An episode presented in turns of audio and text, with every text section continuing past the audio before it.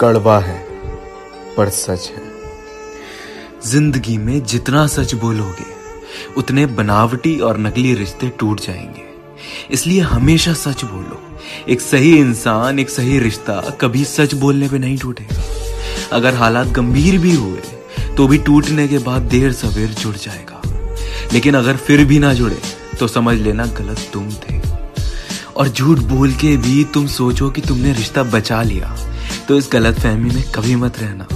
देर सवेर हर झूठ खुल जाता है। इस सब के बावजूद भी अगर तुम्हें ऐसा लगे कि तुमने गलती करी है और उसकी माफ़ी तुम्हें नहीं मिल रही तो ये बात तुम्हें बता दूँ। हर गलती गलती नहीं होती और हर गलती की माफ़ी नहीं होती।